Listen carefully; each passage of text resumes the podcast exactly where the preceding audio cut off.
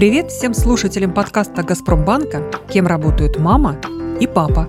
Меня зовут Наташа. В каждом выпуске мы с такими же мальчиками или девочками, как ты, будем искать ответы на вопросы про новые профессии настоящего, а может быть и будущего.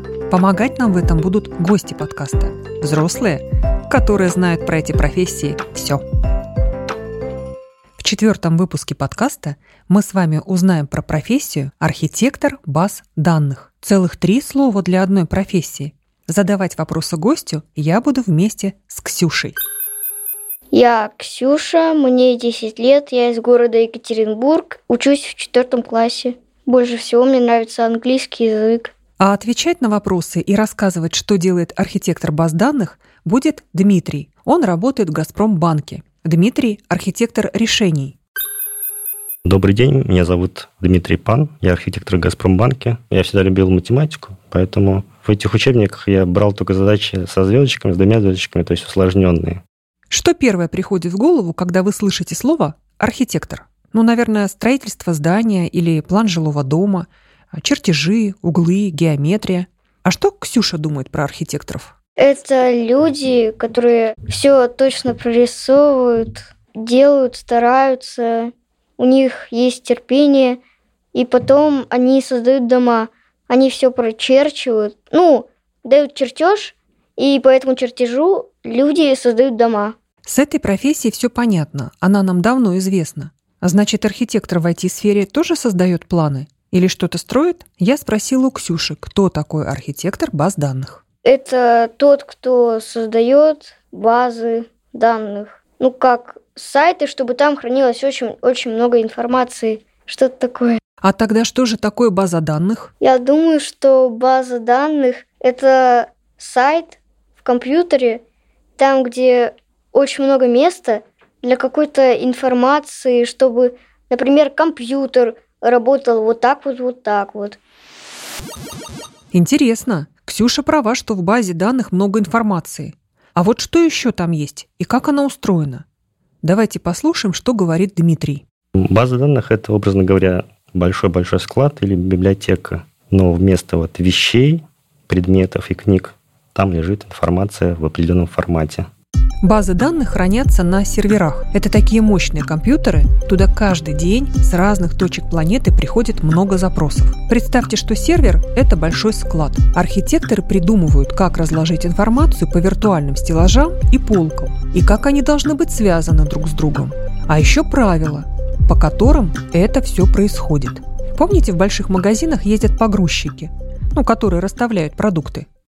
Как раз-таки архитектор, он должен дать правила, как этот погрузчик должен ехать. То есть они не должны ехать друг в друга, они не должны ехать в то время, когда там люди ходят. Они должны соблюдать правила, то есть, допустим, поднимать вот этот свой этот погрузчик не выше там 10 метров. Можно сказать, что архитектор создает правила игры для всех, кто пользуется базой данных. Если вы когда-нибудь играли в настольные игры, то знаете, что у них есть инструкции и правила. И победить не получится, если каждый будет делать ну, то, что ему вздумается.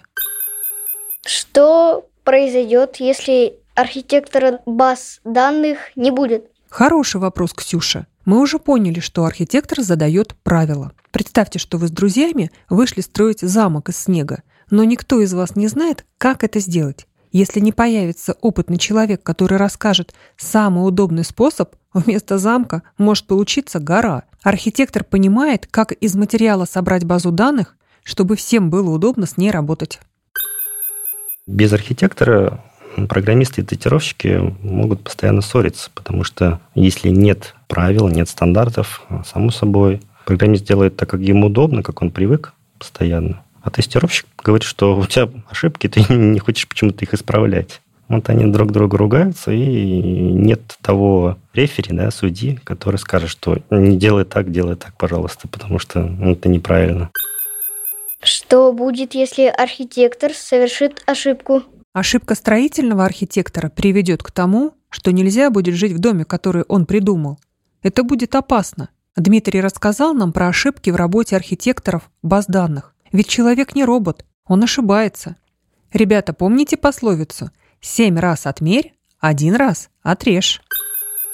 Но она обычно обходится очень дорого для организации. Это как в жизни. Если неправильно поклеили обои, то их несложно переклеить или поклеить заново.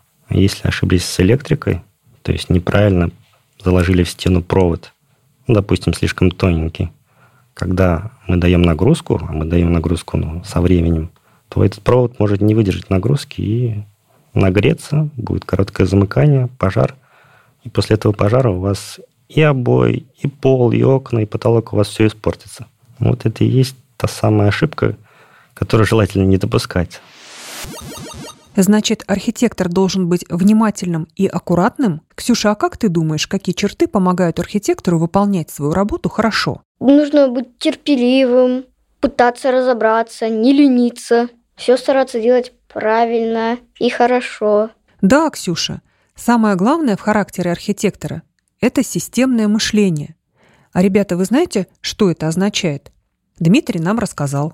Если вот вы увидели на полу лужу, то недостаточно просто взять ее и вытереть. Нужно понять, откуда взялась эта лужа, почему она там появилась. Значит, ну, если есть лужа, то есть это вода, да, где-то есть протечка. То есть нужно проанализировать проблему, да, подобрать оптимальное, вот подходящее вот для данного момента решения.